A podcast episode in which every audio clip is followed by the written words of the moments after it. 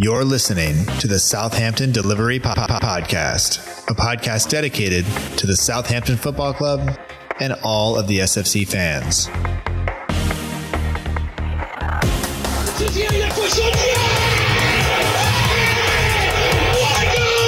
If you want to have guarantees, you have to buy a wash machine. Fonte with a scooping header. We don't lose a match, either we win or we learn. And today we learned. Zabir.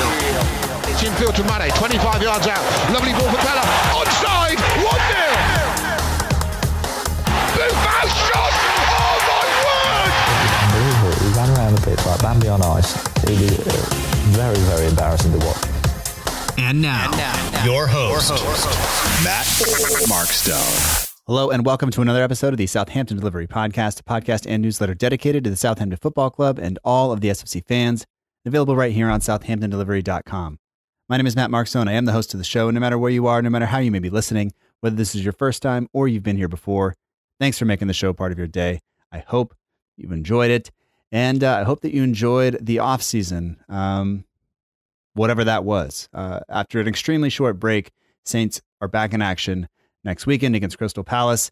And uh, although we won't be in the stadium, we will all be kind of following along in whatever ways we can, whether um, you're lucky enough to be able to watch the match on television or you're following along on the radio or you're just going to listen to a podcast afterwards and catch up. Hopefully, you are ready for all of that. And somebody who helped me get ready for the season, both in terms of Fantasy Premier League and in terms of, of Saints, was Lucy Hynett, this week's guest. You can follow her on Twitter at Lucy Hynett. It is a pleasure, as always, to have Lucy on the show. Uh, I don't say this lightly, but she is one of my favorite guests to have on and, and to have a conversation with. So uh, you will get that conversation right now. And hopefully, the things we cover get you ready for the season, as we said before. And I also want to say before we get started, uh, that I was on the In That Number podcast this week. Uh, if you don't already listen to In That Number and you want to give it a shot, um, I'm not going to say this is a great episode to do it because you're probably sick of hearing from me, but it's always a pleasure to be on there with Kevin and Ray.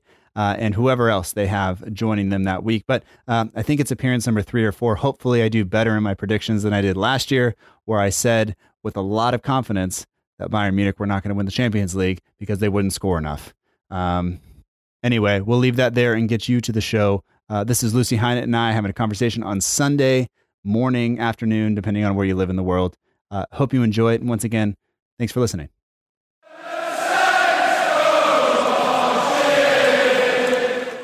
I'd like to welcome back to the Southampton Delivery Podcast, Lucy Hynett. You can find her on Twitter at Lucy Hynett. You probably already follow her. I'm pretty sure you have more followers than me. Anyway, um, so Lucy, welcome back, and uh, thanks for joining the show again. I I told you before, I'm not quite ready for the season to start. I don't really know what what's what's happened to the the the off season, but uh, anyway, we're here, and it starts next week, and and I'm I'm glad to be talking to you again. It's great to be back on. Yeah, um, feeling feeling excited. Although the England game has slightly dampened that excitement. I can only hope that Saints are more prepared than England were. Um, but no, looking forward to it. Can't really believe it's it's already back because it feels like we haven't really stopped at any point. Um, I'm not sure if the players will feel the same, but uh, it's, yeah, it's good. Yeah, Good. yeah. I I'll be honest. The England game was super exciting from my perspective because I only watched the last seven minutes of regular time, so it was great. Um, and then uh, I, I saw what everybody said on Twitter about it afterwards, and I was like, oh, well, maybe it was absolutely dreadful. And I watched the first uh, the first seven minutes, then later as on a replay, and I can agree with you, it was- not great. Um, so yeah, we'll, we will talk about that because obviously two Saints players were involved in in the match, and uh, England did manage to to pull out a victory. I don't know if it was it was a little bit of luck, if it was uh, just the the way it should have gone, given that I think Kane's goal should have stood. But um, yeah, yeah, we'll, we'll we'll talk about all that and everything going on with Saints as well uh, over the course of today. And I'm probably going to wrangle you into helping me with uh, my fantasy Premier League because I have yet to select a team or a name um, because I'm not I'm not good at those things. So we'll we'll, we'll do that as well. Uh, but before we do any of that, just how are you? Are you you doing all right? I mean, it's uh, it's now it's now September. The days are starting to get shorter. I assume. Yes, the days are starting to get shorter. Um, my husband's going back to work tomorrow um, after the school holidays, and I am starting to go back to the office. So that's kind of weird, but good, I suppose. Nice to see people again. Um, I can't really complain. I mean, I, I'm aware there's a lot of people that probably haven't had a job at this point, so Right. I should not complain about that. Um, and we are in our new house, and that is all decorated and furnished and looking like a house. So all good, yeah. Congratulations on on getting that done. I think it was it was a long time ago that we were talking about uh, the show. You were on the show and we were talking about that, and it just wasn't seemed to be stalling. And I'm glad I'm glad it's worked out now. And uh, I am back in school as well. Uh, I know Tom's going back tomorrow, and I just you know we don't have students back, so I, I'm I'll be interested to see in how how it kind of goes. Even though uh, you know I'm sure our government won't do anything the same way yours does, and that's I don't know if that's good, bad, or otherwise, but we'll just let it let it be. Um, but yeah, um, so can we start? We start with the England game just just because Yeah. I think um, yeah, I mean, obviously I'm not English. Uh, if people don't know that, listen to my voice. Haven't Uh. Yeah, yeah. Uh, although uh, ancestry or not ancestry, yeah, ancestry.com says I am uh, a third, so that's there's that. Um, I never would have claimed it until now, but uh, you know, there there you go. Um, I mean, Ward Prowse gets a start. Ings is in the squad and comes on later. Um, I mean, there were a lot of people, maybe non Saints fans, that said Ward Prowse didn't deserve to be there. Obviously, we're probably kind of biased, but I mean, what did you make of him? Just uh, of those two being selected for the squad in, in I guess, uh, on their own merit. Do you think they they are deserving to be in that in that kind of squad? I think they're deserving of a place in the squad. I think Danny Ings is probably cursing his luck a little bit because before all the pandemic stuff, we'd have probably expected him to get a start because at that moment Kane and Rashford were both injured and it looked like we were kind of struggling for a number nine for that kind of slot in 4 3 3. So he probably didn't get the kind of rub of the green on that one um, and probably wasn't expected to start. Um, and then I think Ward Prowse to be honest, I was quite surprised he did start. There, there were a few people suggesting to me that he was going to be the left wing back in the squad, and I was like, well, if you'd seen him play right wing back for Southampton, then you'd know that is definitely not going to happen. Yeah, And are you insane?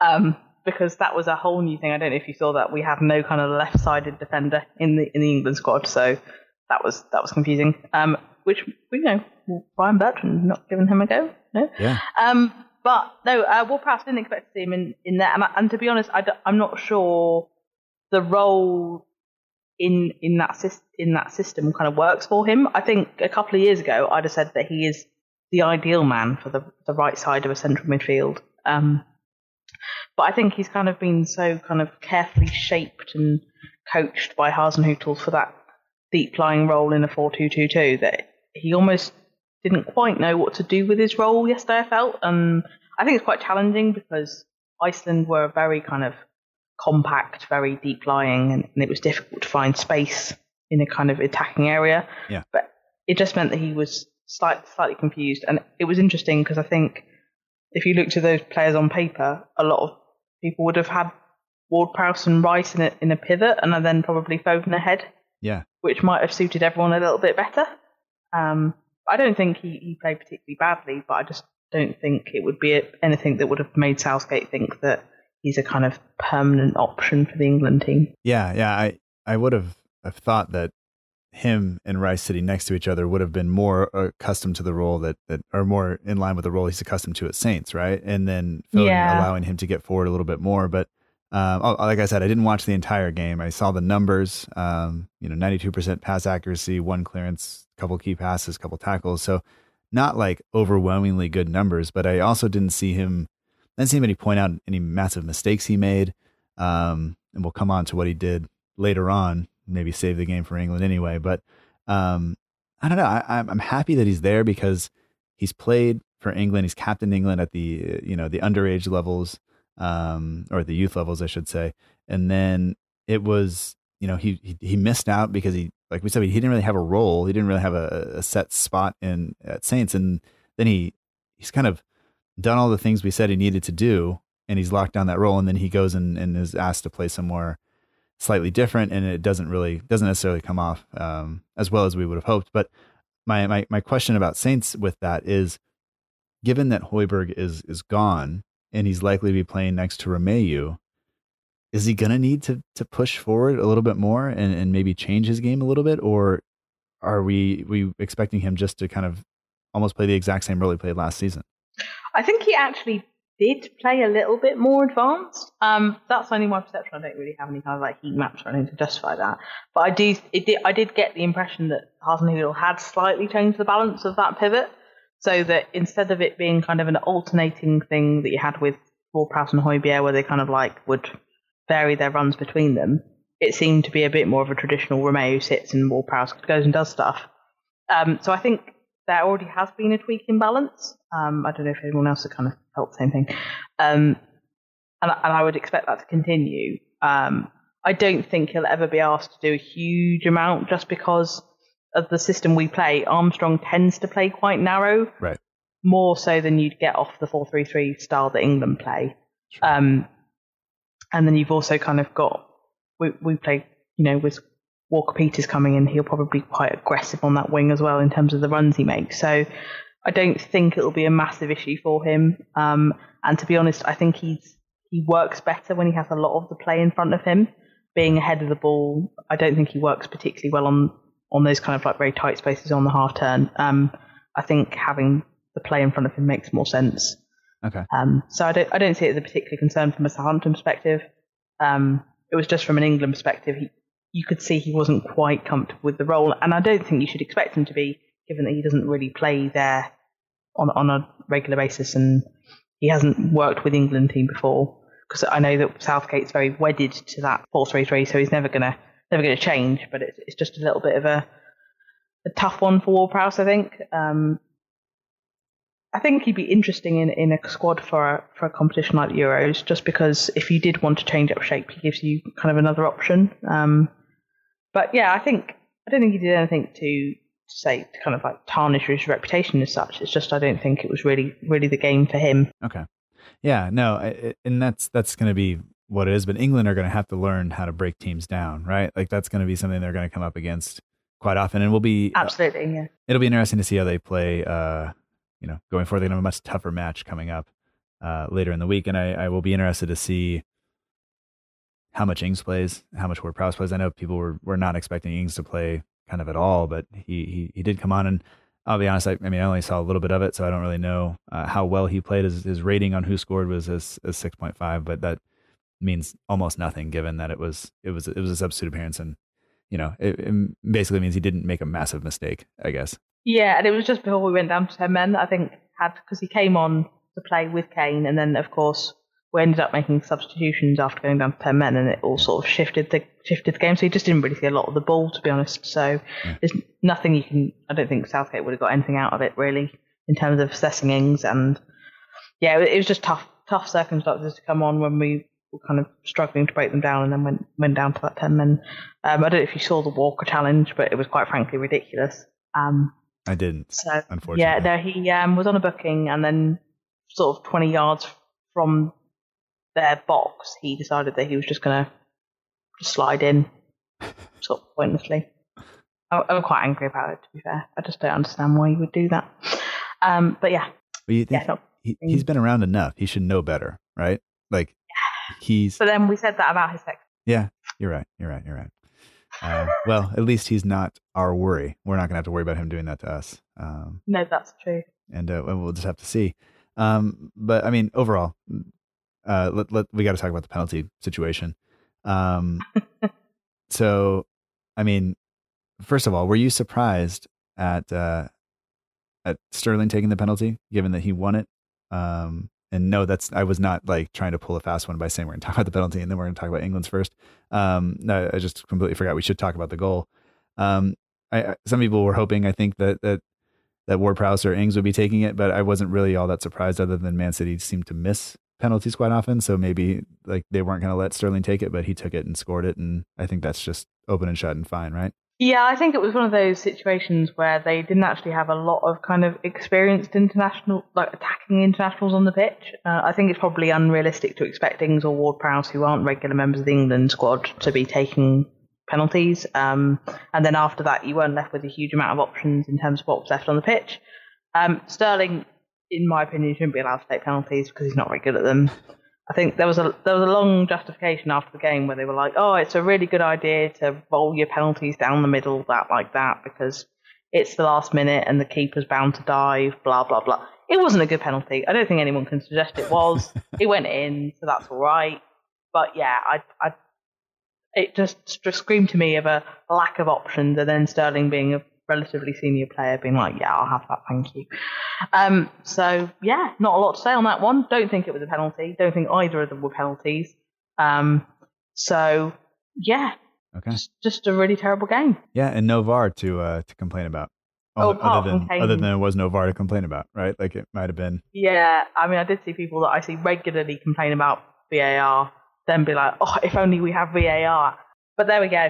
Yeah, it, it is. It is what it is. Um, let's let's talk about the real reason I want to talk about penalties is, uh, you know, Iceland get the penalty almost immediately after uh, Sterling scores. And, and granted, I said I only watched the, the last seven minutes live, which was which was great. Um, so they go down the other end, and uh, I think Gomez they just get tangled up, and and you know, the guy goes down. Um, penalties given, and Ward Prowse, who is not the captain, who has no business talking to the referee, is just standing on the penalty spot, clearly just destroying it. Um, it's not even he's not even trying to hide it, and it's fantastic. Um, because he's our player, it's fantastic. Um, and then you wonder, like, oh, maybe it won't make a difference. And then the guy skies it, and I'm like thinking, like, you know, he could get booked for that, right? He could. I, I think it is a booking for for intentionally kind of destroying the the, the pitch or or anything like that. Um, but what was your kind of? Did, I mean, did you see it when it happened live, or did it did it take like a the Twitter storm that happened afterwards to to to alert you to what he was doing?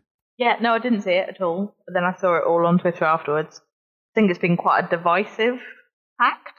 Um, and I think I can't actually in any way view it with a kind of balance because I think it's hilarious and like classic All. Uh, which I don't think we'd have said a couple of years ago because he always seemed like a nice boy from the academy, which he, I, I know he hated as an image. Um, but recently that's kind of become part of him. You know, he's become somewhat a master of the dark arts. Mhm. Um, Palace fans might see it slightly differently. Um, so, it, yeah, I find that difficult because I think had it been a different player, I might have been a bit more critical about it. Um, it's not something I would actively promote, but then it also kind of amuses me, um, which I, I don't suppose it should. Um, Tom, my husband, got very angry about it and said it was very immoral and some other stuff. But you know, I struggle to get really wound up about it, and I, I probably should. Should so. Um, yeah, I think it was something that is classic him. That is kind of he's kind of quite gritty, and I quite like it. Yeah. Um, but yeah, probably not something that I should actively endorse. Yeah. Well, he he's very quickly gone from the guy who would make a good son-in-law, right? Because that's I think how Puel described yeah, him. Yeah, Puel said yeah. To to uh just in in the space of what is it, two or three years, just um he's he's gotten stronger. He's gotten just a little bit meaner. He is clearly in tune with what needs to be done and is willing to do it, whether that's tackles, uh, cynical fouls, doing things like this. Like this is not the thing you would te- I would teach my daughters, like U10 team, right? Like I'd be like, go stop on the penalty spot because the one, the pitches that they play on are also terrible anyway. Doesn't matter. But like that's just not something you want to teach kids. But at the same time, it's like whatever you got to do to win, that's it. You just hope maybe he, he would do it against Spain or Croatia or France. Not you wouldn't have to do it against Iceland, right?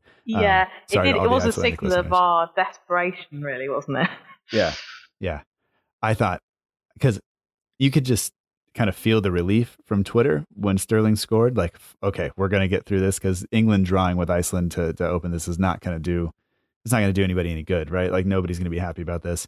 And then they go down and it's like, oh no, now, now it is going to be a draw. And, and then just the let off from uh, when the guy skied it was, uh, I don't know. I think, I think Ward Prowse deserves a little bit of, of credit, even if, you know, Southgate's not going to come out to the media and say, you know, super proud of him for what he did because that's not something you want to do. But um, I would I would normally like take the the moral high ground and say he shouldn't be doing that. But um, I think I've learned in my short time watching football and watching um, like football, especially international stuff from from several years ago, is there seems to be a lot of stuff like that.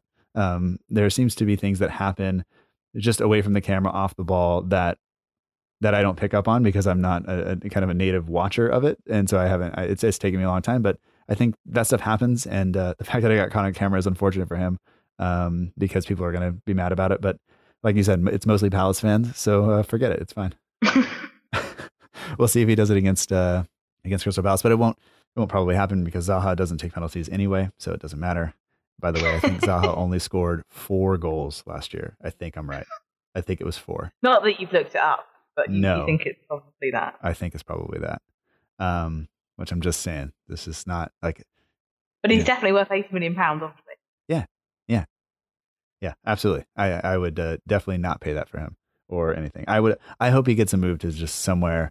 I hope he gets to the lineup against uh, next to Charlie Austin at West Brom or something. That would be fantastic. Or transfers to China or something. Yeah, which well, we can we can go on to that. Actually, that's a perfect segue because um, China has, has been ruining uh, things. They, they've been, you know, there's the so the Chinese broadcasting deal is uh is, Oh, is of course, yeah. is supposed to be you know cut after a three year deal, uh, and it sounds sounds familiar, right? Chinese company terminates three year deal early with with uh, blank Eng- English company or, or you know football club, and I'm proud. I'm kind of upset about the LD Sports thing with with Saints, um, but I think even even a bigger uh, chunk of change is that international broadcasting rights is is the most is it's the biggest chunk of of uh, I think revenue for all Premier League teams, and is the international like money that comes into it from broadcasting. And so to have China pull out of that after such a short time being involved, I think it's I think it's almost six hundred million pounds total in, in that three year deal. That's that's now just not going to be there. And so um, I'm a little bit worried about that, but especially in the in the era of we're not sure when people are going back or how how full the stadium will be and what match day revenue will be. So I think that's that's concerning for the Premier League as a whole.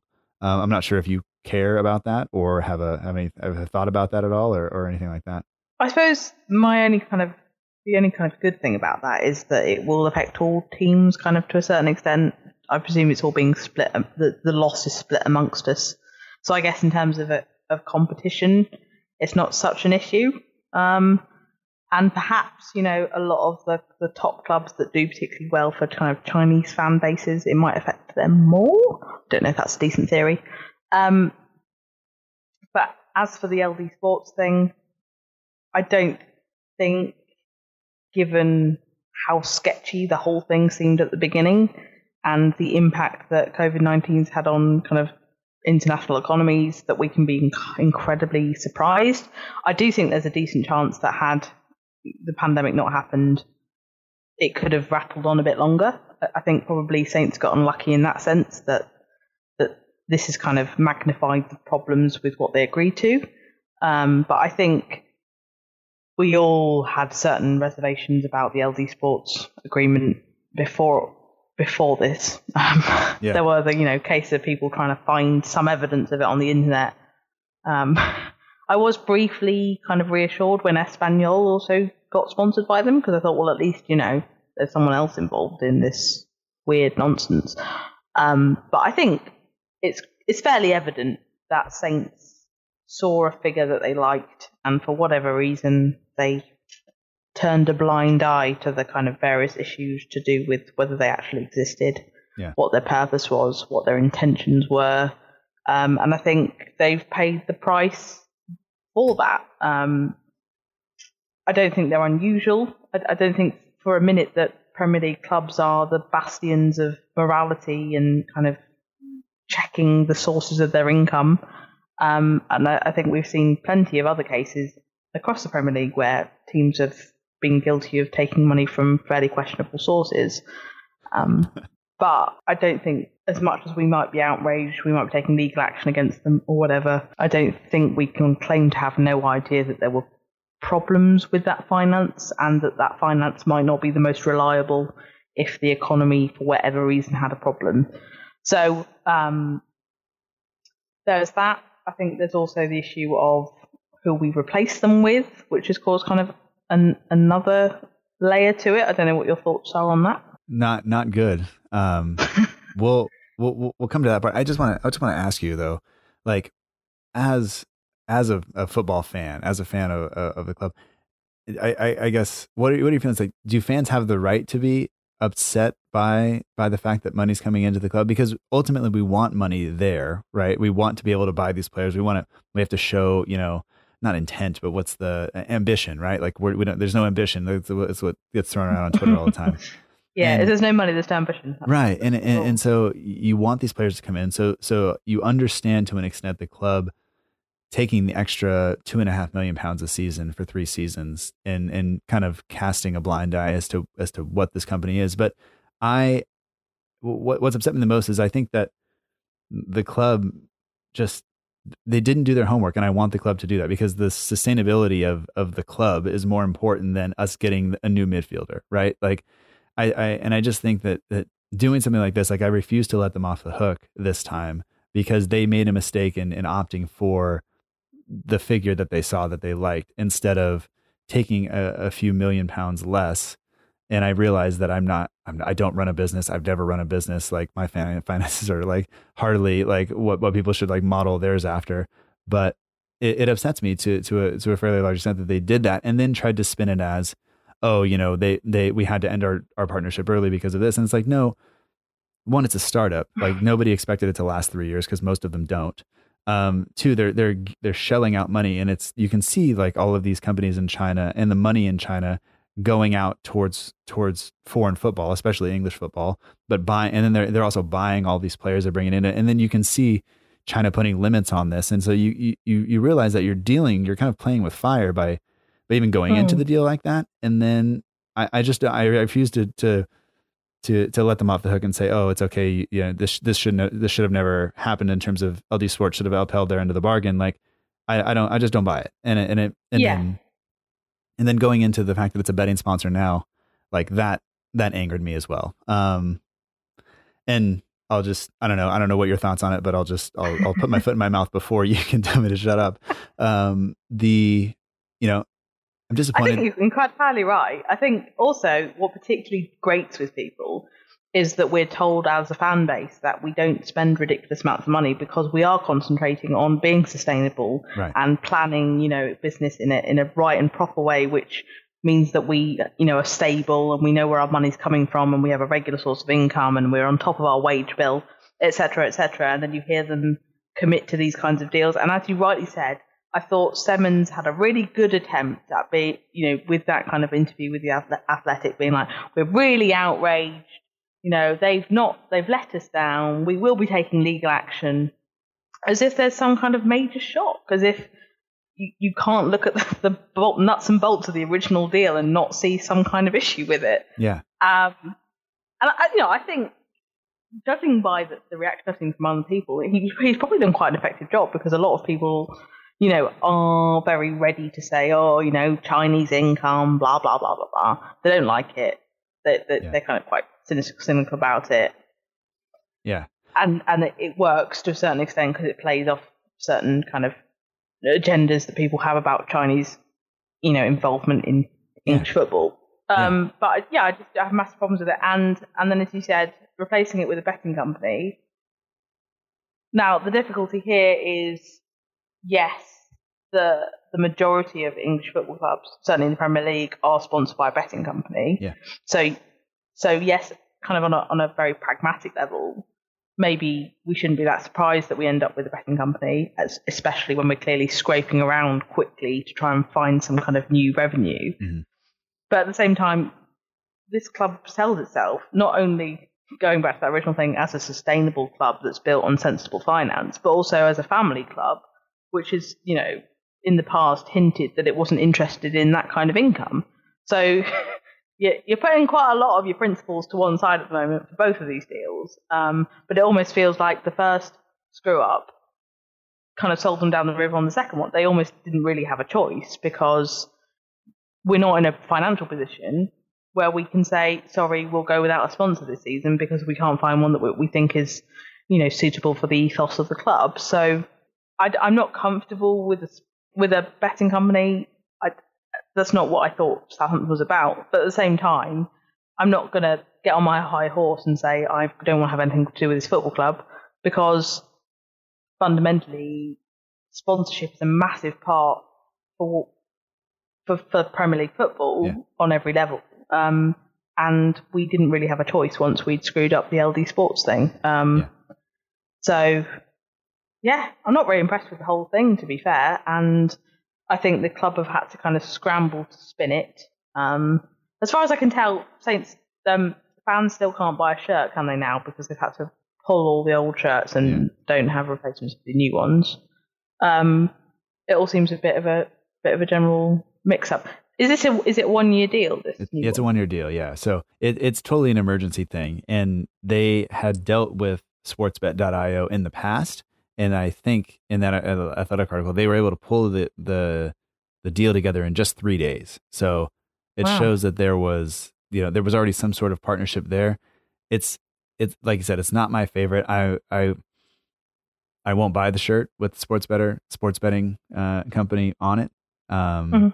I just, I just, I won't. And it's, I mean, yeah, I won't either. we we I mean, gambling is is is a weird thing, but like there was a whole thing in like uh, racing here in the United States when they forced them to stop uh, using cigarettes uh, as a or cigarette brands as a as a sponsor, and it was this huge deal. And like my parents both smoke, my dad's got lung cancer, like you know, like we've been through it with that, and so I just don't want to see those things. I have friends who, who struggle with gambling, and that's probably why I am where I am on this, and um, there are plenty of people who can do it responsibly and enjoy it, and it's it's part of, of what they do when they you know throw a tenner on on what on Leicester City to win the league or Danny Ings to win Golden Boot or or whatever it is like, and that's fine. But I just don't want to see it.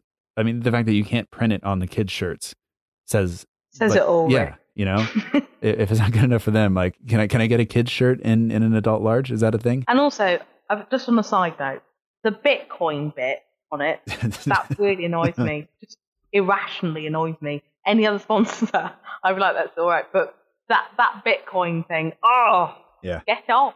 And Yeah. also, I think there's another layer to this. Um, as far as I'm aware, sportsbet.io are, are an offshore company. Mhm. Um, so that that's adding another layer of um, not being quite comfortable with this, you know, just from a kind of tax and, and kind of legislation perspective as well. So, um, yeah, I don't think it's ideal in any means, but once you've done the LD sports saga, you Yeah. you probably left yourself with very little option. Yeah, and that's uh, that's what we teach kids not to do as a high school teacher, right? You want options. Options are good. Like limiting your options, making decisions that are going to limit your future options, not great. Um, but uh, and here's here's my other thing. I'm just going to continue to pile on the club because I'm I, I don't know why. Um, I like the, I do, I do like this club. I am very happy to be a Southampton supporter. I'm just not happy about this. Um, but the I- I think losing the sponsorship and realizing you need to get back some of that. They could have shirt up this money by having a more reliable sponsor. We we know that. But if you're also going to go after this company, I don't know if this company has any money to give us. Like the that that might be the thing is that there's just no money there. But if they are, you know, they said in the athletic article they they had already they they are pursuing this and they are going to to fight for this. And if that's the case, if you're going to get that money anyway, you could have done a lot better than sportsbet.io. You didn't actually need their money right now um, to, to do that. I'm going to say that that may be because they're not very confident about getting any money. okay, because I, I feel like a lot of the we're taking them to court, blah, blah, blah, was more of the kind of needing to put a spin on it. I don't know if I'm being cynical about it, okay, but right. I'm thinking if they suddenly pulled out of a deal, which, and there never really was evidence of them, are we really confident that we can squeeze seven and a half million pounds out of them? Yeah. I, I, I don't think we are. And I think you're right, because I think if they were confident that they were, they probably could have got away with a year of having the Saints Foundation on the shirt or something. Do you know yeah, I mean? or or uh, I think that would have been great. Or uh, I've, I've said this in the newsletter now, and and uh, it'll be on the In That Number podcast, which I was on earlier. Uh, thanks, guys. They, they, you know, with everything that the, the country has gone through and the world has gone through, slap the NHS on the front of the shirt and just say, we're not charging you for this. Like, we just want to do this because it's the right thing to do. And that would have been, and I realize, like I've said it a thousand times, like this is all rainbows and unicorns in terms of how I'm thinking about it, but that would have won over, like, no, Saints fans would have, yeah, I just would have, don't think I would have let it go. It's not going to happen. to do It's- it. No. Yeah. Okay. And I think also, if you were going to have a club that would do that, it would be one that was in a much stronger financial position than we are. Um, Yeah. Particularly in terms of the interest of the owner and whether the owner can get money invested and whether the, owner wants to sell and all that Sure. rumbling on. Sure, Um, okay. Probably had to be a stronger club that was going to do Just- that. And I, yeah, I think they've just they've shown how desperate desperate's a bit unfair, but you know, it's shown how much that that sponsorship money is an issue and it, it has to come in. So Okay. that's what it is. And I think probably also they got their business done early, which Mhm. I think Semmens alluded to in that athletic article. That almost made it even more important that they they sorted the the um, sponsorship out because they'd spent all that money on Salisu and, and Walker Peters. So Yeah, you got to balance. I suppose we should get onto that. I've segued into that as well now. Yeah, you you are you are good at this. Um, and I should say that we are not sponsored by the Athletic, nor do I have a forty percent off code for you to try. Um, but I am a subscriber, and I think that it's it's it's really good. So if nobody's out there, if you if you're out there, if nobody's out there, then great, because nobody will hear this. Um, my rambling on. But if you haven't done it, um, you sound like you are still a subscriber. I I stayed on as well. Um, I am at till the end of the month. I haven't decided whether I'm extending. okay. I'm still mourning the loss of Carl, if I'm honest, Yeah. Yeah. Well, he's still there. He's just as a Man United person. yeah, yeah, and I, doing yeah, I can't get on board with that. No. I've I already can't- got a boss that's a Man United fan. I, too much Man United, and you just feel a bit nauseous, don't you? Really? Yeah, yeah. There's a there's one kid walking around school last year with a West Ham kit. So um, Oh, that, that's that's not good. How did that happen? uh, that's the question: is where did you get it? He goes, I just like the color, and I go, you're what's- you're what's wrong with America. Um, you try spent try Burnley instead. You know, you similar spent, you colour. spent a hundred dollars on a on a kit that just a you like the the color. Like I I don't do that. I don't know. No, not some me. people do that, though, don't they? It's more of a kind of fashion statement than a. Yeah. So I still can't get to West Ham's a fashion statement either. No, I mean, No. and I think don't they have a betting company on the front too? yes, they do. Yeah. See, Bet and- three six five, it? and, and that's the thing is I can I can wear the uh, the Virgin Media logo to school, and the kids just make fun of me for having Yeah, giant Virgin, Virgin, on my chest, which is like Yeah, what high fair. school kids do. It's great. Um, I can't. I, I'm not allowed to wear. Uh, somebody have bought me a Celtic shirt from a long time ago. Can't wear that because it's got beer or uh, alcohol on it. Um, Uh, yeah. can't wear the bedding to school. So it, it, it ru- ruins my whole uh, my whole Friday or any midday midweek match thing of wearing a shirt. So um, anyway, let's talk about other ways the club is losing money um, in terms of transfers.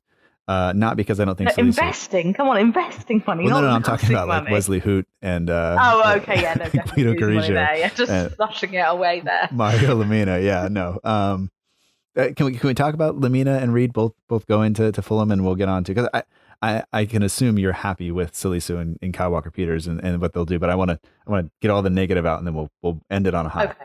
Um, kind of like our the way our season went last year. Um, so I mean Lemina we couldn't sell him um because nobody can afford him and his wages and all of that other stuff. Um, but is the loss of Reed to you on a permanent deal? Is that is that I mean, we are a little light in midfield. Maybe is that a is that a problem for you? I think we are light in midfield, and I think there should be kind of a a will from the club to try and replace Højbjerg. I think McKennie was linked for a while, and of course he's ended up going to Juventus. So I'm not going to try and persuade people that we should be competing against Juventus for a player. But um, I think that was something they were clearly looking at, and I think it is something we need to do. I had thought for a while that Reed would be that that player that they tried, just because we're clearly not a club that has a load of finance.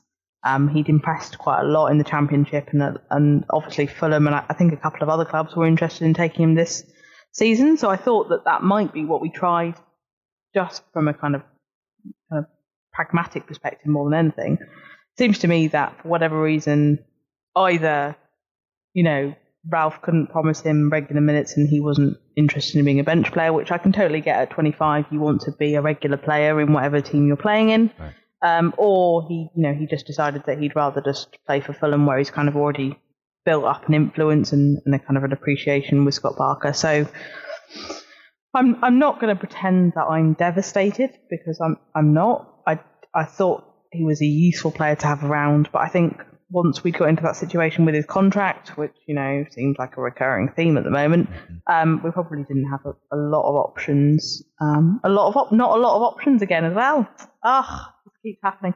Uh, anyway, we had to um, get rid of him. The fact that we've managed to get Lemina off at the same time, I think, is a result. Um, get his wages off the books. I think now I've heard conflicting reports on the Lemina thing. I've heard people say that Fulham have an option to buy, and I've heard people say that they have an obligation to buy if they stay up. What have you heard on that one? I've heard both as well, and I'm choosing to believe because I'm going to be positive that it, it is the obligation to buy if they stay up, and I think he has to make a certain number of appearances, which makes it to me less likely. I heard they have to stay up, and he's got to make 20 appearances or or something like that, and then I I don't know. I don't know how it all kind of works out. I will say that the the rumors around everything, everybody pretending to know what's happening, is is difficult to to make and hilarious. I love that also people are very sure about what fees players go for, even though they're all undisclosed. Yeah. And then they all come up with a different figure anyway. Um, so that's great. Um, but Lemina going out on loan, I think that's best. I know a lot of people kind of pine after him a little bit because there is no doubt that, that he has a lot of talent, that he has the ability to kind of shape and define a game, but he does it so infrequently that I have absolutely no interest in carrying him for the five games out of six when he doesn't do it. Yeah. And I think he's such a horrible match for the style of football we now play, where you're expected to do so much off the ball because, let's face it, he doesn't really have the appetite for it. Right. And I think from a Fulham perspective, what the hell are you doing? Like, of all the people to have in a Premier League relegation battle, which I think realistically Fulham probably are going to be in or around about, why would you go for Mario Lemina? I, like, I, um, the CEO at Fulham, I can't remember his name. I don't know, but he likes to spend money. It's uh, He does like to spend money. he's the, he like he owns the uh, the Jacksonville Jaguars. That guy. Yeah, that guy. Whoever he is, he was like, oh yeah, we've been looking through Lemina stats and we really like the look of him, so we think he's one of our priorities for the summer. And literally, I just didn't know what I was reading. Um, so I think they've done really well with the re transfer. I think eight million's a bit of a steal, to be quite frank, because eight million doesn't really buy you anything anymore. Right. But they've had to take Lemina in the process, so I think you know it's, it's a decent deal. I think for, for Saints to get to get Lemina out the door at the same time. Um, I don't think we'll end up selling him next summer as much as I'd love to. Um, but you know that's that's kicked that can down the road. Um, Then we still have the likes of Hoedt and Carrillo and uh, all all those. Although Hoedt, I love that Hoedt claimed at the beginning of the summer that he had loads of options and he was definitely going to get a move, and it's gone completely dead. Yeah, yeah, it's because they looked at his Like- stats. they weren't impressed. um, uh, apparently, uh, people are saying he's on loan to to Anderlecht. I think. Um, so we'll see. But I mean, the problem with all of these guys is they were all, and and we should say that that the the, the hierarchy at Southampton now are not, you know, it, it- it's heavily changed from what made these signings that have kind of hampered us financially and, and prevented us from really going after players maybe in, in the in the transfer market. But the the LD Sports deal was signed by the people who are in power now. So like they've all made mistakes that have cost us. Granted, I, I bet you the player like if you look at the wages these guys are on and just the the amortization table uh from from their transfers, like they're costing us much, much more. But um yeah, that, that that's there. But no, Hoedt probably is going to wind up going on loan every year until his contract runs out because there's no reason for him to take a huge pay cut um, to to play because he'll know he knows we'll send him out on loan and he'll play somewhere else that he actually likes and and we'll continue to pay his wages that, and he'll be you know essentially set for life as a result. Oh, I hate that guy. Yeah. Anyway, moving on Yeah. swiftly. More positive news. Um. Well, let's let's talk about Salisu and, and KWP for for a minute. Um, I, I was impressed with KWP, especially after the restart when he got a consistent run of games. I was impressed when I think I want to say he got an assist in the the seven one over Swansea that I was pretty happy with. Uh, I think for the opening goal, but I mean, uh, are you? I, I assume you're you're happy with with the fact that we've we've locked him up now and, and he's our player and and hopefully, you know, we see him bombing down that, that right hand side with Armstrong tucking in a little bit uh, to to allow him space, and I think it'll all be it'll all be great. Yeah, I'm really positive about it. Um, I think it's unusual that you get the opportunity to kind of test drive a player before you have to buy them. Yeah. Um, and I, I thought from the way the KWP loan deal had been set up that it was literally going to be a kind of stopgap um, until we had the summer to kind of reassess that position. I'm assuming he impressed more than they expected, or, or Ralph was more keen, or or the Højbjerg kind of interest from Spurs kind of created that kind of dynamic for the deal to happen because I didn't expect it to happen. Um, but I, I've been really impressed with him. I think he's a good age. I think he's got a good kind of personality and he seems to impress people. And I think, as you said, he's building a good relationship with Armstrong on that right wing. So I think it's it's a really positive one. I think I, I've seen 12 million seems to be the kind of consensus on that fee. Does that sound right? 10 million, 12 million? According to Transfermarkt, you are uh, you are correct. Eleven point nine seven million is the fee. So yeah, twelve million. From Keeping Spurs. that 30 grand back for something else. Yeah, Mm, yeah. Um, and, Uh, and we gave Højbjerg to them for Transfermarkt's figure is is fourteen point nine four, so essentially fifteen million. Um, so I mean, we get a player who's who's twenty three, who obviously fits our system, who who addresses a need that we have because Valery kind of didn't kick on uh, for whatever reason, Oh. uh, sickness, virus, off field issues, everything. Um, and so I think that's I think I think that's great. Um, I think Bertrand looks like he's a little bit uh, he's hungry as well, which is great. Um, I was going to say about that that fee, which is kind of why I asked about it. Um, I, th- I think Matty Cash from Forest has just gone to Villa, also a right back who I think we were interested in um, at one stage earlier in the season for like 16, 17 million. And I think to get someone that's already got Premier League minutes and has already been kind of tested to a certain extent is really impressive when you consider what people are having to pay elsewhere. So I think when you look at Jamal Lewis, who for example is going to Newcastle, um, he's a similar case. You know, I think it's like 18 or 19 million, and again, he's only had a, a season of, of Premier League football. So I think it, it looks like good value to me as well, not just um, kind of a convenient deal. So I'm I'm really positive about that, and I think he's obviously got a long term deal, and would you would hope to kind of the peak of his career be at Saints. So that's that's really good to see. Yeah, yeah, absolutely, absolutely. Um, uh, the other defensive signing, obviously, Salisu. Um, I was able to talk to somebody who kind of scouted him and, and, and looked at him kind of in depth, but just on the surface, are you are you, are you feeling like? I, I think the the the deal with him is he's definitely going to come in almost like Bednarek did, where he wasn't he's not going to be expected to make a start right away or be a starter right away, but you could see him start to get more and more games. We may see him. Um, he's still, I think, rehabbing an injury, but um, with just how fast these fixtures are going to come, if we make any kind of a cup run, he could be involved uh, as soon as he's fit. And I and I think that eventually you will see him start to take, or he could take some of those those those minutes away from either Stevens or Bednarek. And um, I think he right now he fits better alongside Stevens, um, but I like Bednarek a lot, and I don't think there's any reason to replace him. So uh, I don't know what what what are you thinking about about Salisu in, in terms of that uh, addressing a definite need in, in the squad? I think. Yeah, I think so. I think the Kevin Danso loan clearly didn't work out. Um, and we obviously lost Yoshida in January, so I think there was a need in the squad to have another centre back. Um, I think some of Jannik Vestergaard's comments recently suggest to me he thinks he's closer to starting regularly than I realistically think he is. Yeah. Um, I'm I'm surprised, given how much interest there seemed to be in him at one stage, that we haven't actually had a deal made there. Um, but probably he he's needed as well from a kind of depth perspective. Um, I've not I'm not going to pretend that I've seen loads of Salisu um, because I haven't. But from everything I've read and all the kind of stats I've seen and what people have been saying about him, as well as his ability on Football Manager, um, I think he, he looks like a really good signing. Um, he looks like a lot more of the kind of signing we want to make in terms of age and profile and all that kind of thing. Mhm. I would actually like to see him next to Bednarek.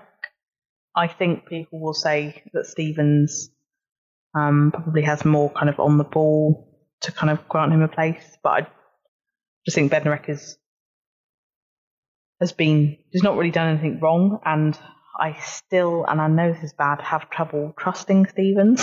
Yeah. it's going to be a while before I can. Yeah. Um, and I still feel like he's got like a mistake in him. Um, so I, I would have and Salisu when when he's ready, but I do agree that it's going to be a while before we're at that stage. I think what with the injury and the fact that Ralph historically likes to spend a long time with a player before he lets them kind of run loose. If you think about how long it took Walker, Walker Peters to have a go, Uh-huh. despite the fact we didn't really have any choices, Right.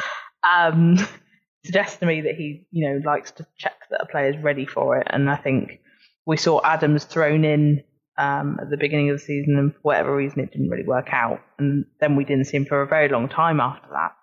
Um, makes me think that he he will want to be very sure about a player before he starts kind of unsettling what is now a very settled kind of first eleven. So Yeah.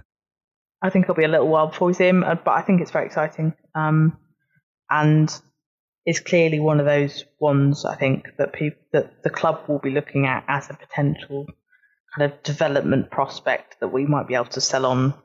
I know people don't like me saying that because you know no one likes to think they're buying a player to sell them again. But that Right. one kind of particularly sticks out to me as one that could work out that way um, in terms of his relative inexperience and his kind of he's kind of in that kind of mould. He's a left-sided centre back, which you know are always kind of in short supply, and he's kind of got a lot of the kind of physical attributes that top, top clubs will be interested in if he can kind of develop the other aspects of his game. Yeah, and he he hasn't been playing organized football that long, which No, which mean which means there's there's ample room to to grow. There's no it's not a guarantee that he will, but there's ample room to to to get there. So we can we can hope um, that is the case. And and like as you said, it, it'll be a while with Ralph the way he works.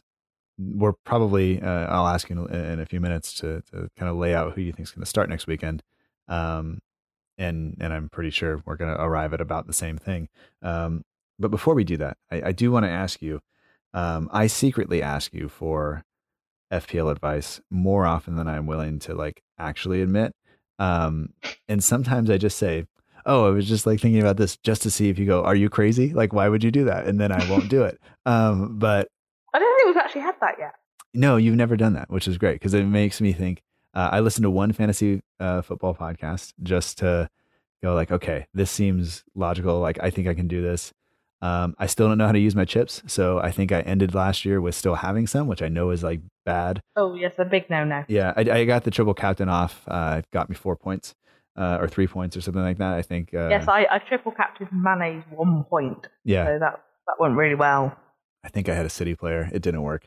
Um, but anyway, I mean, in terms of Saints assets, are you going to have Ings in your team? Are you? Is there somebody else that you think fits based on on price and uh, you know potential performance, or, or what are you what are you thinking about at this point? Well, I'm thinking that actually the people that run FPL have actually been quite generous because I think they've looked at our kind of overall position as opposed to kind of the trajectory we're on. Yeah.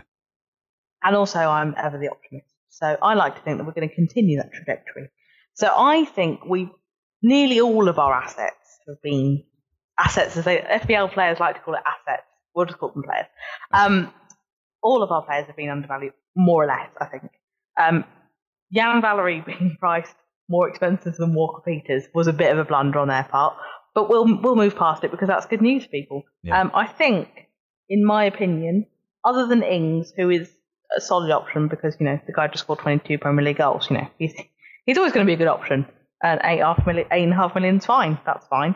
But apart from Ings, I think McCarthy's well priced. There aren't very many four and a half million pound goalkeepers, and he's one of the better ones, I'd say. Decent option.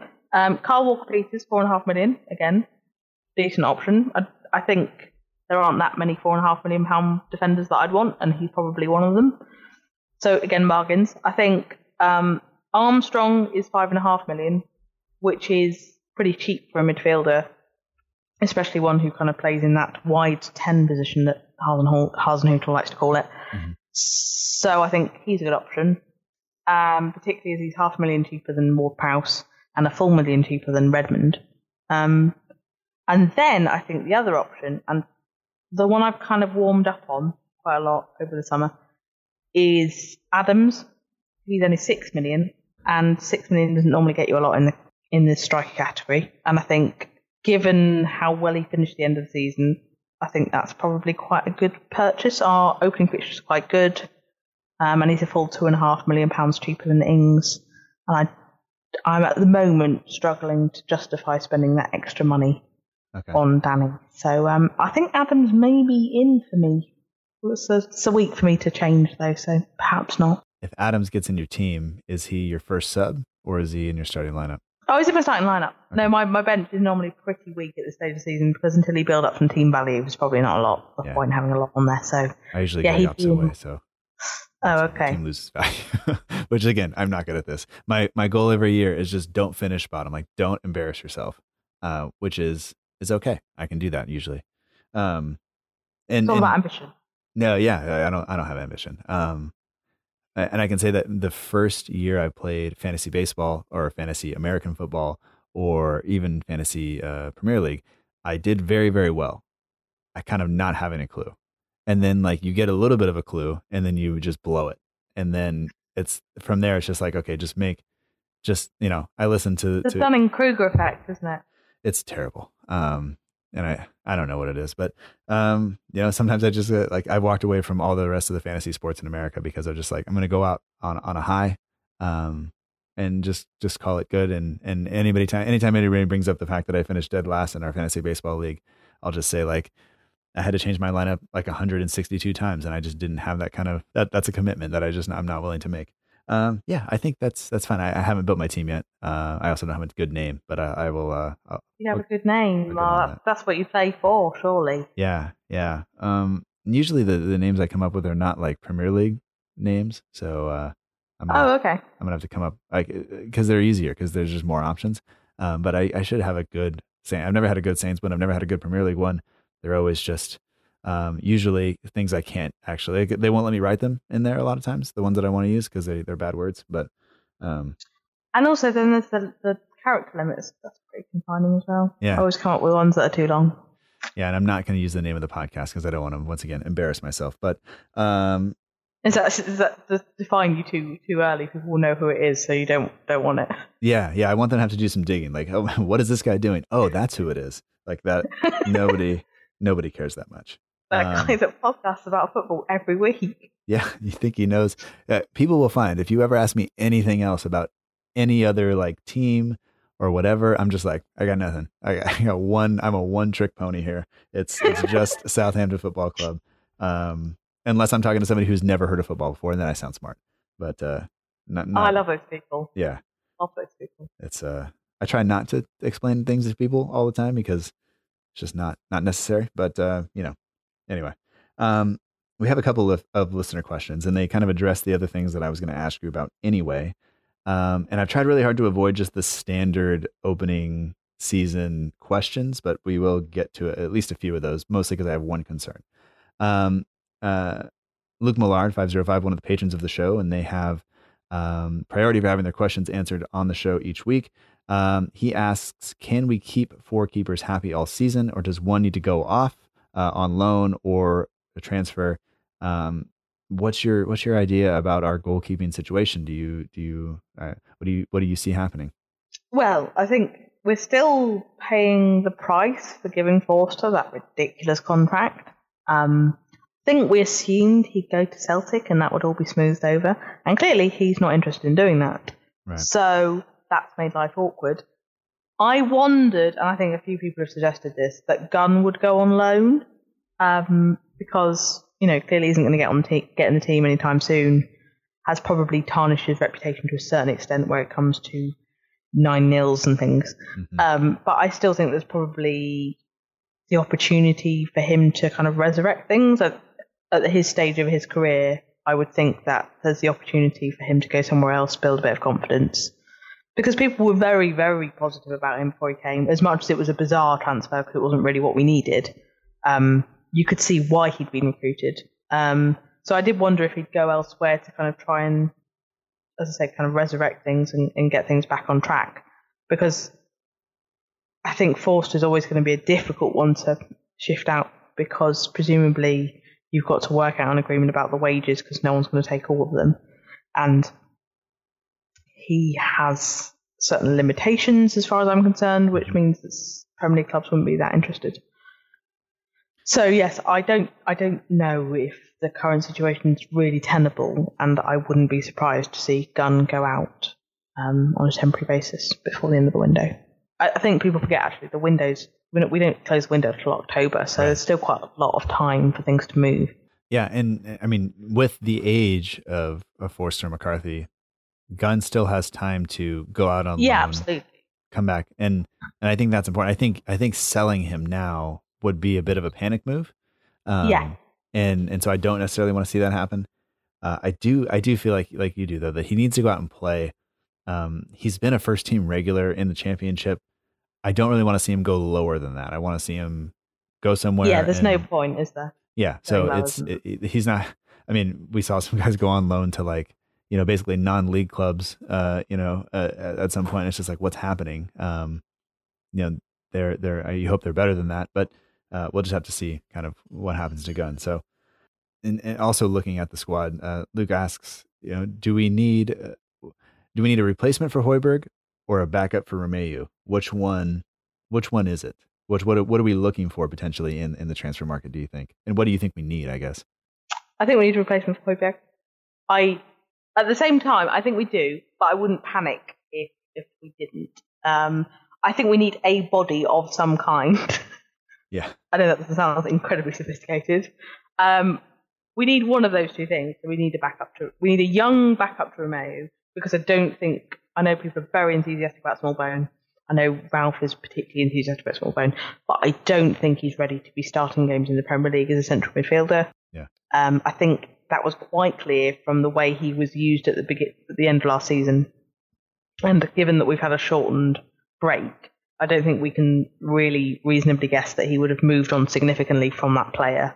Yeah. Um, in in the interim, so I, d- I don't think we're at that stage. So I think we do need someone who is capable of starting in the Premier League as a central midfielder. Whether that is someone of a kind of significant ability that he replaces Romeu, or he kind of comes in as com- competition for Romeu. But it does feel like we are incredibly short in in central midfield at the moment. Um, I'm not actually that and, and you'll probably have actually a much stronger opinion on this than I do, um, because you'll have seen more of him. But McKennie, I actually heard incredibly mixed things about him, and so the idea that we've missed out at him on him at quite a considerable fee for a club of our size, that doesn't irk me incredibly. What does concern me is that there doesn't seem to be any noise about an alternative. And I am wondering if they still need to get more players off the books before we can do it. I have seen today Boufal was linked with a move. Yeah. I'm wondering if that needs to happen before they can get someone through the door. Um, but yeah, I do think we need a body of some kind. Um, it's just a question of what the club can finance. I think they'd be incredibly naive to go beyond the end of the window without someone in there. Yeah. Partic- given that you don't even have the option of Lemina or Reed now. So Right. Right. Um, I think my my thoughts on on uh, McKennie, um, having uh, Dave Lee, a friend of mine and listener to the show and patron, um, is a Schalke fan, so talked to him quite a bit, and, and definitely mixed, definitely not the polished product. But I think if you look, like I'm almost not even sure if we were ever actually interested just because of the price, but um, he ticks all the boxes in terms of age, in terms of of attributes, and the the the ability to grow uh, and mature and and improve uh, on those things. Um, the position he plays, it fits a need for us. Um, it just all would have kind of worked, and it was almost too perfect. Um, and I actually, and I could be, uh, you know, people can disagree, but I think he's missed. Uh, he's missed something by going to Juve instead of coming to us, which sounds stupid, but I think he's going to go there and and he's going to struggle for minutes most likely. He is I'm not sure he's going to fit that system as well as he would have fit into Ralph's system and I think Ralph has a track record of improving players and and making players better especially in in, in when they're that young and our club is good at that and I think had he come to us, he still could have gone to Juve on the next transfer and he would have been in a better position to really challenge for a starting place. But that said, you can't really like go like, hey, don't go to Juve. Like that doesn't happen. yeah, it's not going to happen, you know? is it? Um, so so I can I can be that, and and I'm definitely probably biased about it because I'm I'm obviously a Southampton fan and I wanted him here, and and I would love for an American to to play for us and just be a, a real standout player. But um, he was expensive, and and he was were going to have to suffer some growing pains with him, and maybe if you're going to pay that much money for a player, you're not really willing to do that yet. But um, especially in a position where we're probably going to need him to play almost right away, but then you look at other options and it's like, well, everybody else is going to have to prove themselves too. So, so, I, so I'm, I'm not, I'm not exactly sure, um, about, about that, but I definitely think I, if we're going to buy somebody, I would rather it be, uh, a replacement for, for Højbjerg and not a, uh, just to just a backup. I, uh, I don't really want to see us spend any significant amount of money just to, to fill a, a gap if they're not going to start. Uh, and even though I, I think we probably actually, like, as you said, need a body just to fill out the squad almost. But I just I hate to see that because we've have we've uh, the squad is bloated as it is. It's just not where we need it. You know, like we have we have too many center backs and and a guy who doesn't score. Um, you know, on loan somewhere. And, Yeah. You know that we're still suffering. I suppose I should have elaborated more in the sense that the backup to Romeu needed to be someone that we could develop into something more than a backup Right, to right, absolutely, absolutely. rather than yeah, just a body that's Yeah. just you know, so someone yeah. rubbish Um, lastly, last like. Jeff Hendrick, for example. Sorry, I just wanted to get a Jeff Hendrick dig in because New- Tom thinks it's a really good sign for Newcastle, so I just had to get to get that in. I don't think I don't think he is. I don't. I, and I I don't know who he is. So I, once again, one trick. Oh, it's pony. from Burnley. From Okay. Burnley. Well, gross. Like Yeah. Burnley. How often do Burnley midfielders touch the ball? Right? They watch it go over their head one way and over their head the other way, and then buy them on the ground going when the other team counterattacks. Like that's what happens. So That is the best put down I've ever had. Right, that's great. I'll I'll pass that on. sorry. I hate Burnley. Um, uh, Mowgli underscore Young on Instagram says, uh, with Tottenham being the latest club to feature in a documentary special, is it something that either of us would like to see from some point at, at some point from Saints? Um, I mean, the fact that they titled it All or Nothing was fantastic because in the end, it's nothing, right? Like you got nothing. And with Spurs, it generally is. Yeah, yeah, which is which is great. Um, but I mean, would you want to see the behind the scenes of Saints? I, I kind of think about it, and I'm just thinking public demand for a, yeah, a thing about Saints is probably very low. Um, I think actually last season would have been a really good documentary because you obviously go from the kind of the general positivity pre- in pre-season to the 9-0 where we looked absolutely down and out hmm and then you know the kind of positivity of post-lockdown that would probably probably be quite kind of a decent thing to watch yeah. The story I just think in there. general, though, just not really.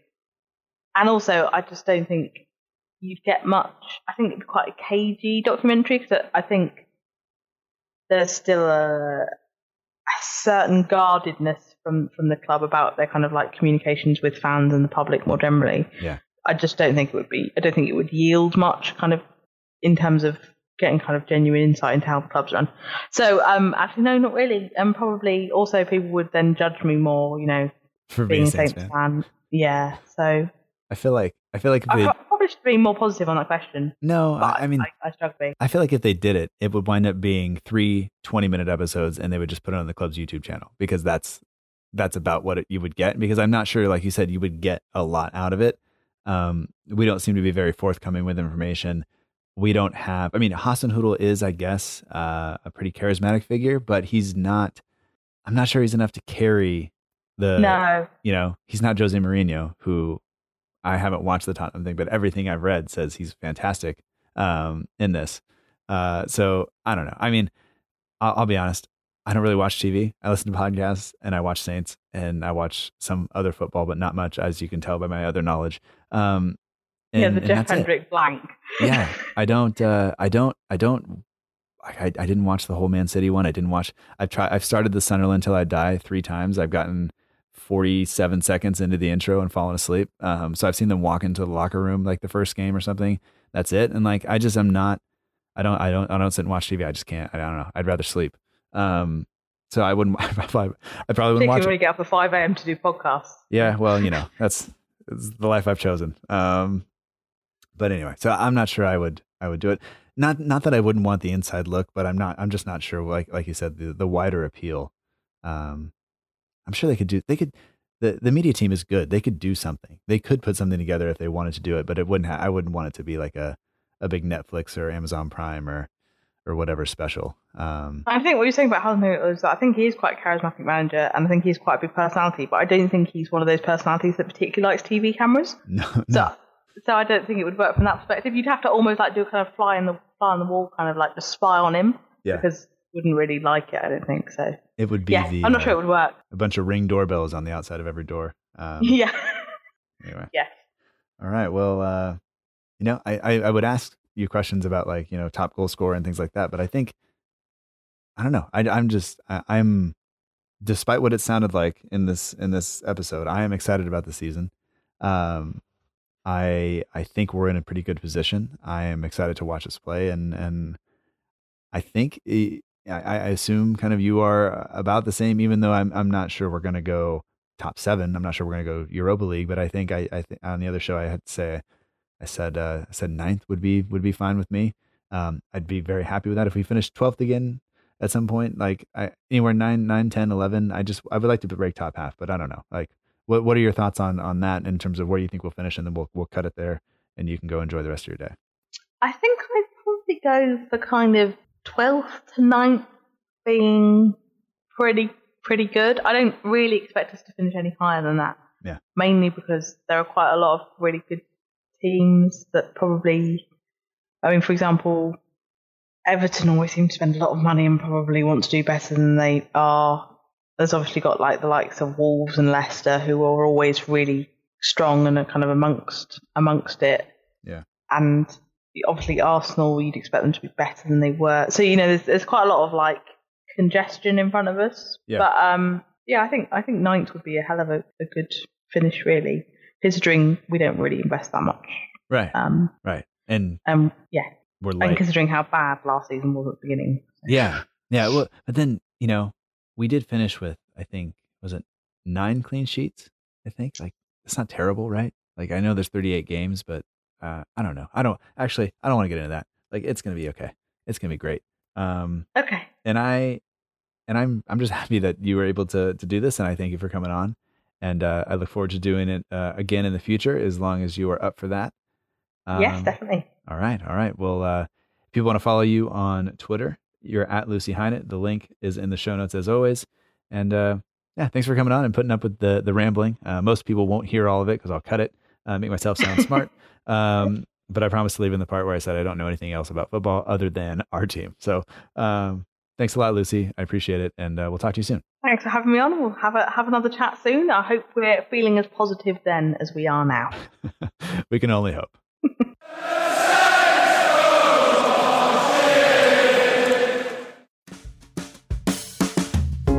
And that does it for this week's episode of the Southampton Delivery Podcast. Thank you so much for joining us. I hope you've enjoyed it. Special thanks this week goes out to Lucy Hynett. You can follow her on Twitter at Lucy Hynett. Um, FPL advice, Saints FC advice, uh, just level headed approach to most things. That's what you'll get when you follow her. If you follow me, I can't guarantee any of that stuff, but the show is at SFC D-E-L-L underscore I-V-E-R-Y on both Twitter and Instagram. We're also on Facebook at facebook.com forward slash SFC Delivery.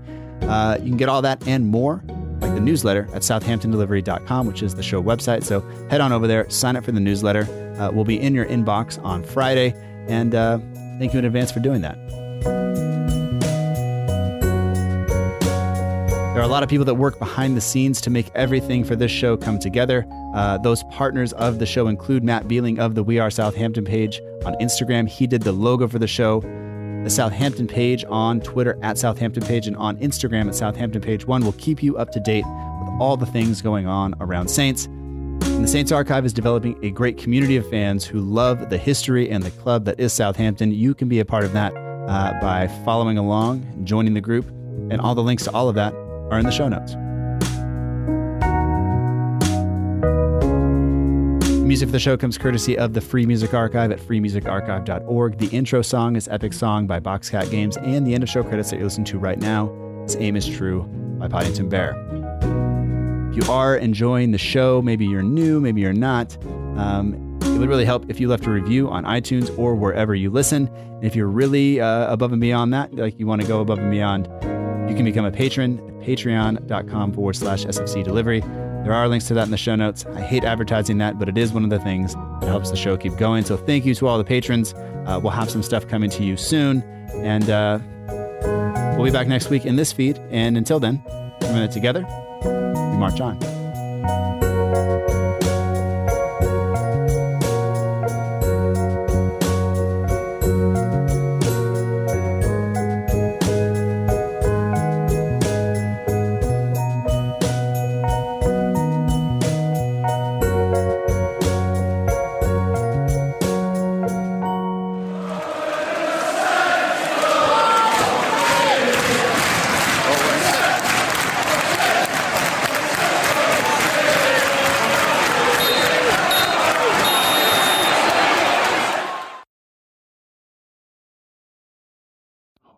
one second. Poppy. Poppy. Close that door. The clanging of the the metal spoon against the glass bowl is impossible to remove from the show. Um, as is the ridiculously loud coffee maker. Um,